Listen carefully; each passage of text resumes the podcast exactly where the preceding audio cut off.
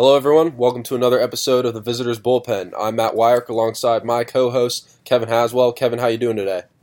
Doing great. Excited for another episode here on Visitors Bullpen. We have a special guest this week, good friend Justin Copeland, huge Cardinals fan. Uh, excited to have another guest on our show to hear his opinion. Oh, thanks for having me. All right, well, we'll dive right into it. And the biggest storyline this week is the obviously the All Star game coming up. And with every All Star roster, there's always going to be snubs. So on both sides of the diamond, there's going to be some players that should have been there that aren't. Kevin, what's your biggest pick for the biggest All Star sub uh, so far this season? I just don't see how they didn't put Robinson Cano on the roster or on the final vote. Uh, he's leading second baseman in, in home runs and RBIs, tied with Daniel Murphy with 60 RBIs and tied with Jonathan Schoop with 17 home runs. Uh, he's having a terrific year once again, living up to the 10 year, $240 million contract that he signed back in 2014. Uh, I just I don't know how you leave him off. Year in and year out, he's one of the best second baseman second baseman in the game of baseball. He's helped the Mariners to contend for a playoff spot. They're only three games out in the AL wild card. Uh, I know there's a lot of great second basemen in the American League, but Cano, biggest snub in my books. Yeah, it seems like in at least at second base. I mean, obviously Altuve won that fan vote, which is, I mean, fairly obvious. He's an MVP candidate almost every year now, and hitting 330, already over 100 hits. Absolutely no question as to he deserves it. But then you got guys like Jonathan Schoop and Starlin Castro in there. It seems like that the uh, players and commissioner's office lean towards batting average as a big qualifier. Cano's hitting 276, which isn't bad, but both Castro Castro's hitting 313, Schoop 296. So clearly that was something that was valued there. I mean, Castro's OPS plus is 117, which is right around Cano at 120. So you can call them comparable players, and New York might be more marketable, so that could be a big reason why. But Justin, who are you thinking is the biggest snub? Uh, for my biggest snub, I have Travis Shaw. Travis Shaw has been in the middle of the Brewers lineup, first place Brewers, and I mean, they have no all stars except for their closer, Knebel. So that's just hard to believe for me that you can be a first place team and only have one all star being your closer.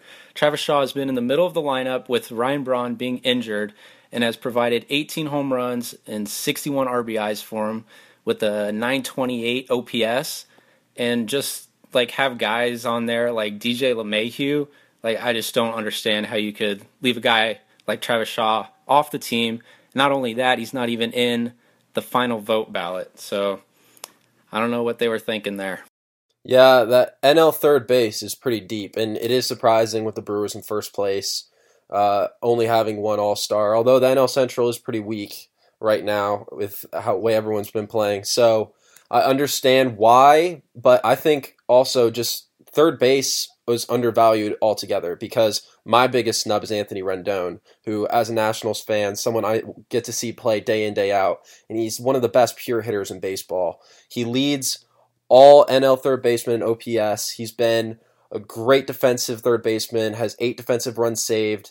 He's has the purest swing. He actually has more uh, walks than strikeouts, which only four players in baseball have right now. That's absolutely absurd. So, I mean, to look at a guy like DJ LeMahieu make the All Star team, he made it because of the players' vote, which, for one, you would think the players would be able to evaluate talent as well as the fans, but in I do. I'm not. I'm against the fan vote altogether for All Star games, but I think they actually did a pretty good job this year of picking the rosters, at least the starters. Um, Nolan Arenado was absolutely deserving. I think he and uh, Rendon are the two most deserving third basemen. But for LeMahieu to make it, that gives them gives them three second basemen in the NL and only two third basemen, which I think is absolutely ridiculous because third base is such a deep position, probably the deepest position in all of baseball.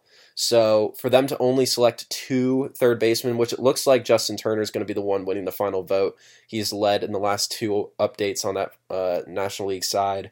So that will add that third third baseman. But at the same time, with guys like Kris Bryant, uh, Turner, Jake Lamb, there's Rendon, there's so many options that I just think it's inexcusable for them to go with that many second basemen and only two third basemen.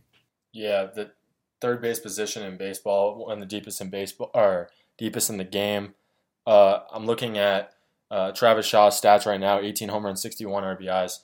Justin, I, I completely under, agree with you that I don't know how this man doesn't make the All Star game, especially with, with the Brewers being in first place. I know it's a weak division, but the Brewers have been terrific. And if you look at their lineup, up and down the lineup, they've been hitting for power. Thames, even with the low batting average, still has 23 home runs, hit two the other day.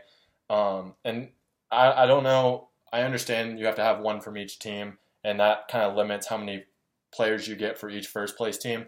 But the Brewers are, for regardless of how weak the division are, is they're the first place team. They deserve more than one All Star, and Travis Shaw is definitely deserving of another of a spot on the NL All Star team. Absolutely. And no matter which side, AL or NL, you're going to have good third basemen all over the place. But one third baseman who hasn't been playing up to his potential this year is Manny Machado. He's been a perennial MVP candidate, finished top five multiple times in his career. He's only 25. He actually turns 26 tomorrow, which is going to be today for everyone listening, the day this comes out. July 6th, he turns. Uh, happy birthday, Manny Machado. So, Justin, we'll start with you. What's been going on with him, and do you think he's going to be able to turn it around this season? If you look at the numbers, like he's been very consistent over the last three, four years, um, hitting a lot of doubles, pretty pretty decent average, and I I couldn't tell you what his problem is this year. Like, I don't know if it's a mental thing, if he thinks he he's like playing for a huge contract, so he's playing out of his shoes and just is messing up. But at least he still has his defense, you know. I mean, there's something there. That's true, and he's pretty young, so he definitely has that opportunity to turn things around. I mean, you look at guys like Bryce Harper had a down year, has come back this year. Carlos Correa had a down year. Look at him now. So I see absolutely no reason why he couldn't turn things around right now. What about you, Kevin? Yeah, it's it's interesting because you look at his numbers over his career and over, over the last two seasons 861 OPS, 876 OPS, and then 705 this year. His slugging percentage way down as well. Um, the average, I don't understand. I mean, he is striking out a little bit more than usual at 70 strikeouts through 341 plate appearances compared to 120 and 696 last year. But the power is clearly still there. He has 16 home runs probably on pace to hit from 30 to 35 home runs, which is which is still great. But and he's a huge reason why the Orioles are underperforming again this year. They're not again this year, but you know the the power's there, but they, they really need him to turn around. That lineup has been underperforming all year, and that's what's going to carry them. Their rotation has been awful, and you know, if Machado doesn't turn around, the Orioles have no shot at making the playoffs. So it'll be interesting to watch the rest of the way. Yeah, they're definitely going to need that MVP candidate to be an MVP candidate in the middle of the lineup. And it's funny, his hard hit percentage, looking at Fangraphs numbers, hard hit percentage is actually a career high, 38.6%. But you look at some other numbers, his line drive percentage down to a career low 13%. And he's hitting a lot of infield fly balls like pop ups and stuff. So he's making heavy contact. He's just not getting the barrel on the ball as much. So that tells me that he's just not seeing it as well. You know, even though his walk rate is up, he's he's taking the right pitches, but there's probably something mechanical going on in the swing. That's why his strikeouts are up a little bit. That's why he's undercutting the ball consistently, not able to get those line drives. He's still pulling or hitting the ball opposite field at a reasonable clip around his career average. So I wouldn't say that this is something that Orioles fans should necessarily be afraid of, but I would say that over the course of this season, it's possible that he finishes with that low batting average and isn't able to turn things around. But career wise, I have absolutely no worry for him. He's been a highly touted prospect his entire career. He's easily one of the top five players in the game when he's best at his best. So personally, I'm not worried about Machado long term. This year, though, the Orioles might be in a little bit of trouble. Yeah, if you we were talking about earlier, but his defense has carried him through his career as well. I mean, he's been one of the best defensive third basemen in the game, has the ability to play shortstop. When you really dig into the numbers this year, he's having one of his worst defensive years. His defensive WAR is 0.6. Uh, last year, comparatively, it was 2.2. His career high in 2013 was 4.3, uh, lowest mark of his career. So not only struggling at the plate, but struggling in the field, and it's, it's definitely a show with the Orioles record so far. Yes, sir. Yes, sir. If you guys can't catch a theme, we're sticking around third base, but this is a third baseman who has never played third base before, and that's Freddie Freeman. He's making the switch over from first to third after coming off the disabled list for the Braves. Now, Matt Adams has been hitting that in first base and hitting pretty well. Third base has been their weakest position all year, so Braves management decided, hey, let's throw Freeman into a couple minor league games, get his feet wet uh, over at the hot corner, which he only had one chance in the field. So he really is going to have to figure it out at the major league level. But he's a career average defender, maybe slightly above average, but he's had a few bad years. Uh, Kevin, we'll go to you first. Do you think he's going to be able to handle that role? Yeah, I think I think he's I mean he's one of the best hitters in all of baseball and all he has to do is play a decent third base and they can keep him over there. If you look at their third baseman that they've played this year, I mean Adonis Garcia has been awful. They have had high hopes for him for the last couple years, hitting 247 in only 38 games with only 4 home runs and 16 RBIs. He's one of those guys that they were hoping that was going to come through, didn't, and then you know when when one of the best trades of their season is when Freeman went down, they trade for Matt Adams the dude has hit the ball great since they, they traded for him back in April or May. And now he's for they forced Freeman to move over to third base because they need Adams to, to be in the lineup. And they, they can't play him anywhere but first base due to his size and how slow he is. I know he's trying to become an outfielder, he's lost some weight. But I think it's a great move for, for the Braves as long as he can play about an average defender because his bat will carry them and it makes their lineup much more dynamic with him at third base compared to first base because now they can put Adams in the middle of the lineup as well with Freeman. Um, yeah, you know, I just don't think it really matters how well Freeman plays third base or not. I mean, you got you need you need to score runs to win, and I think that Matt Adams' offense outweighs maybe how poorly Freddie Freeman will play third base, or maybe he'll play a great third base. We don't know yet. It'll take only time will tell.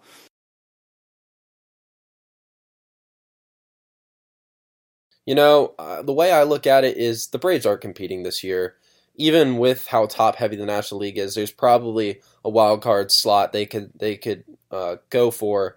But the Braves have got to be looking big picture. They're in the first year of their new ballpark, and they're trying to put together a team that's going to compete and make things interesting and bring fans in. Yes, I get that from a business standpoint, but in terms of long term team management, throwing a guy into a new position can derail a career. Freddie Freeman has shown this year that he deserves to be talked among the best hitters in baseball.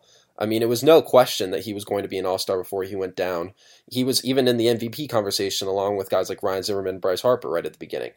But, you know, putting him in this new position, having him have to learn it on the fly, it just doesn't seem like he's going to be able to concentrate on his hitting as much. He's going to be more worried about being in the field, and I can see that being uh, confidence derailment if things start to go wrong.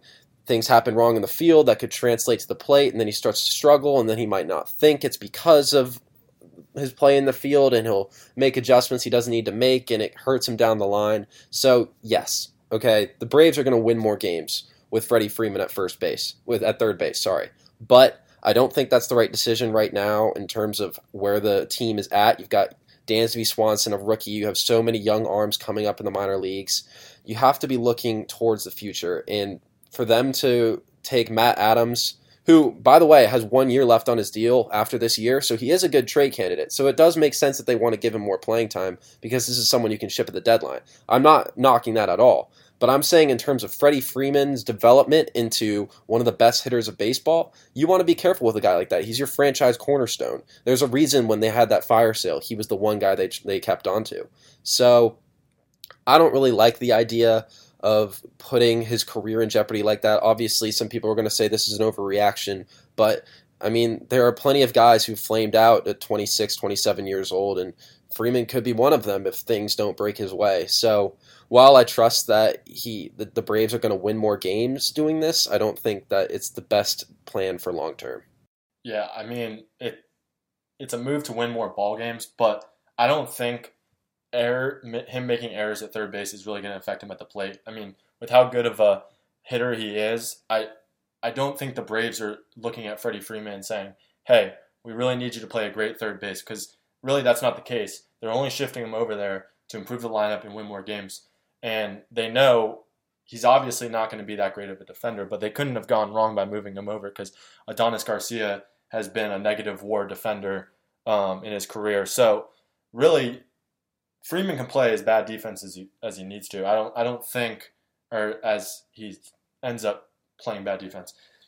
I don't I don't think it matters, and I don't think the Braves care. I think they just want to win more games, and I don't think his his lack of defensive ability at third base is going to outweigh his hitting ability with uh, him in the lineup and with Matt Adams over Adonis Garcia in the lineup. So I, I actually think it's a great move for the Braves. I don't think it will derail his career. I'm one of those people that probably thinks that was an outrageous take right there, but that's just me. So well, the thing is, though, do the Braves really want to win more games right now? They're not going to make the playoffs, and even if they do squeak out a wild card, which is still a distant thought right now, they're way out of the picture. Even if they do manage to get a wild card spot, they're not going anywhere. You look at how top heavy the, the National League is with the Nationals, the Dodgers, the Diamondbacks, the Rockies. They're not getting past them to the World Series. There's not a shot. So, like, might as well go for a higher draft pick. I'm all pro tanking if you're not going to make the playoffs. And sell, sell, sell, and put the guys that you want to uh, see develop into the positions that they're the most comfortable in. And in terms of a re- rebuilding team like the Braves are, that's the, honestly the best move they could make. Yeah, my, I, I can understand where you're coming from, considering you're a Nationals fan. You want the rest of the division to tank, especially the Braves. And you know, I I know they aren't going to compete anyway. I know you're on the Mets bandwagon or the Mets bandwagon for them to tank as well because they're not playing well. Why not ship out guys so the Nationals can just take that division?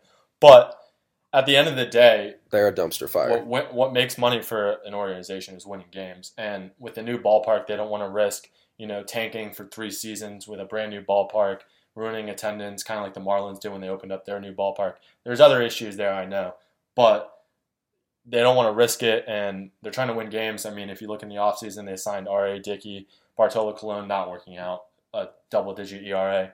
But they're signing these older veterans trying to compete, and it's it's somewhat working. I mean, they're sitting right around 500, maybe a little bit below, but the the move to Freddie Freeman over could could make them a 70, 78 to 81 team. So who knows? Let's see. Yep, it's definitely an interesting debate. We'll see how it pans out for the Braves in the win column, but certainly down the line, hopefully it doesn't hinder Freeman's development. Now, the biggest topic that seems like every national outlet is talking about right now is just who is the best pitcher in baseball. Of course, a lot of people are going to listen to that and say, wait a minute, it's Clayton Kershaw. Of course, it's been Clayton Kershaw for the past six, seven years now, and there hasn't even been a debate. It's as if you were saying Mike Trout wasn't the best position player in baseball. Uh, just absolutely not a competition. However, with Kershaw's injury trouble last year and his home run problem this year, there's been a little bit of room for debate. Max Scherzer, who won the Cy Young last year and is leading the league with a sub 2 ERA right now, has pushed the envelope and made a case to be considered the best pitcher in baseball. So, Justin, what's your take on the matter? Uh, Kershaw, I think Kershaw is still the best pitcher. If you look at Kershaw's numbers this season, uh, he has a WAR of 3.9, which is lower than Scherzer. But if you look at the teams that Scherzer has started against, only he has only made two starts against teams with a winning record. Meanwhile, Kershaw has made nine starts against teams with winning records, two of those being in Colorado. So if his ERA is 219, Scherzer's is 194. Maybe if you get Kershaw and Scherzer's schedule, the numbers are a little different for Kershaw this season. Uh, I don't think it's a a conversation to be had. I mean, Kershaw is by far the best pitcher in baseball. If you look at stats back to from 2015 through this year, Kershaw over the last three seasons has an ERA under two of 1.96, uh, slightly less innings than Scherzer, uh, slightly less strikeouts, but the WHIP a whole 0.1 better than than Scherzer as well. And Kershaw just goes out there and wins games. Uh, he's pitching in one of the arguably the best division in baseball this year. Uh, to go along with what Justin said, I mean, he's pitching against great hitting lineups, pitching in Colorado, whereas Scherzer is pitching in one of the worst divisions in baseball. And I mean, it's showing with with Scherzer's numbers being a little bit better this year. But I don't. I think Scherzer evens out, goes back to like a two five ERA, and Kershaw ends up below two. So they'll both regress to their mean. Well, Kershaw will will get better, but I I don't think it's a conversation. Kershaw's the best pitcher in baseball. No, Kershaw's been the best pitcher in baseball, and that's not something anyone can argue. I will definitely not push it on that. But in terms of the past two years, Scherzer's really developed into the elite category and the elite of the elite. So I that at least puts him on par with Kershaw. I mean, Kershaw didn't win a Cy Young. He struggled to stay on the field last year. He had to get back surgery. In order to be the considered the best, you got to be pitching. And you know, how far back do you look and say this guy's the best player? I mean, how relevant are stats from 5 years ago in terms of right now as to who's the better pitcher? And you look at this season, right, okay, Scherzer might have had an easier schedule, but he didn't pick that schedule. He's just pitching against the guys he's scheduled to pitch against. So he's working with the competition that he has, and he's absolutely dominating. He's on pace to set the major league record for batting average against, and that's no small feat. He still is facing a ton of all stars, guys that will be Hall of Famers down the line. So he's still limiting those guys from getting on base. He's he's cut the homer problem that he had last year. He even won Cy Young without that homer problem with that homer problem. Excuse me. He's tenth in MVP conver- uh, MVP vote last year. You got to think he's up there in the top five, maybe even top three right now in terms of the MVP MVP talks. So if I'm looking at a game and I need a game seven of the World Series, I need someone to go out there and give me eight innings. I'm go- I'm throwing Scherzer out there. One, he's durable. He puts so much emphasis on running between starts, and that builds up endurance. And he's just a guy who his fastball velocity goes up throughout the game. That's not something you see out of most pitchers. So when he gets in that zone, he's stalking around the mound. There's just absolutely nothing like it. And every time you watch one of his starts, you're expecting something great. So Kershaw, yes, Hall, surefire Hall of Famer, no doubt has been the best pitcher in baseball. But right now, you need eight strong innings from a pitcher. Go with Max Scherzer between these two pitchers, you're not going to either of them in Game Seven of the playoff game. You're going to Madison Bumgarner. Dude is literally the best playoff pitcher there is, and he can hit at the plate. Uh, I would I, I would take Kershaw over Scherzer in a in a Game Seven. I mean, if you watched him pitch last year, he he single handedly took the Nationals out of the NLDS. So. I, I don't I, I don't I don't see how you, you would have Scherzer over him. I mean Scherzer's a great pitcher, don't get me wrong. Probably one of the best or the best strikeout pitchers in all of baseball. But Kershaw just doesn't give up runs. The the guy wins games, plays tough teams, and like you you you alluded to the fact that you know Scherzer's out here facing all these all stars and all this stuff. Kershaw is do, is doing the same thing and facing more all stars. I mean, if you look at the Rockies Rockies lineup, they're they've been insane this year. They're scoring runs like nothing else. And then you look at the Diamondbacks lineup. They're I mean, both of those lineups are better than than any lineup you're going to get in the NL East. I mean, you have the Mets, one of the worst hitting teams in Major League Baseball. You have the Phillies, god awful, love them though. Then you go down to the Braves. Braves, you know, they're hitting the ball decently, but and then you and then you go. I mean, there, there's just nothing there, and and Kershaw is facing all these great lineups. I I don't know when it when it comes down to it, we'll find out in this year's playoffs who's better pitcher in the playoffs. But I I don't see how you could take Scherzer in the playoffs when you have either Madison Bumgarner or Kershaw.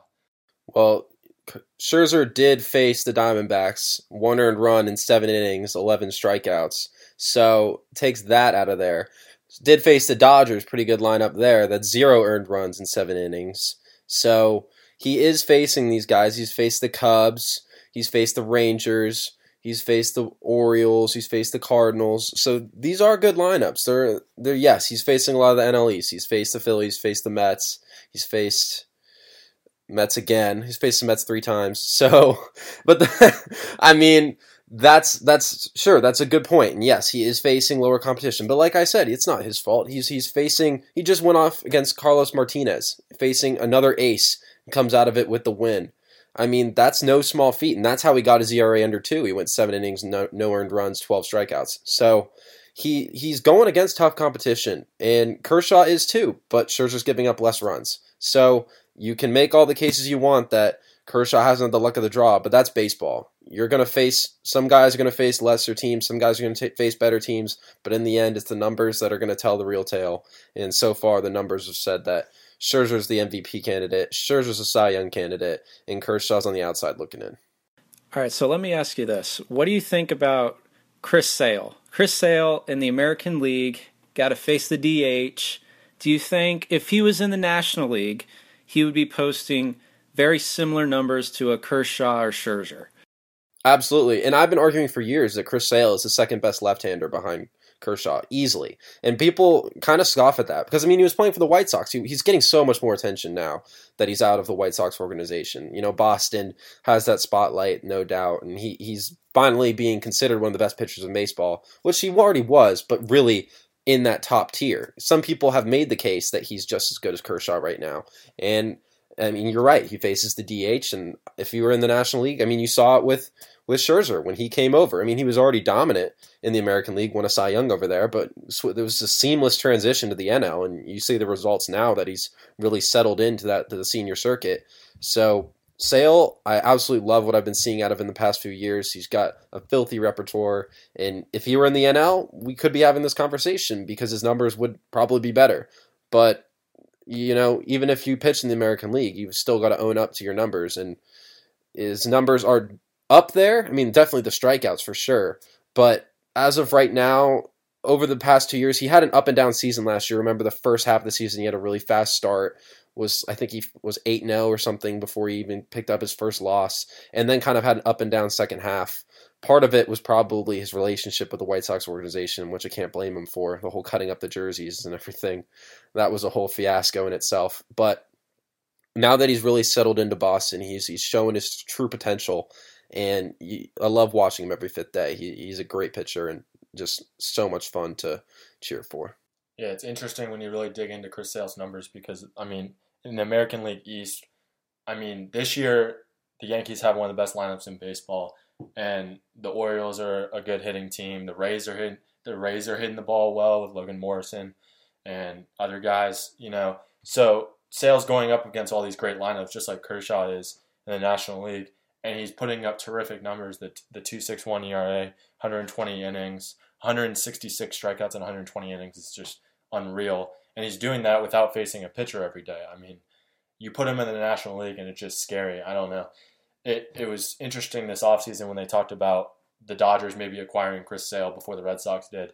If they had Chris Sale and Clayton Kershaw, that'd probably be the best rotation I've ever seen.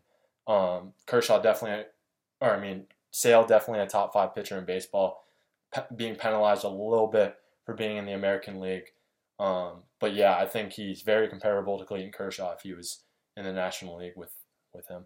All right. Well, I think that wraps us up for today. Uh, thank you all for joining us. As we always say, I'm Matt Weyrich at Matt Talk Sports on Twitter, joined by Kevin Haswell at Kevin R. Haswell. And our guest, thank you for coming on, Justin. That's J Cope underscore 23. Guys, thanks for coming on today. Hey, yeah, thank you so much. Thanks, guys. All right. Have a good one, everyone.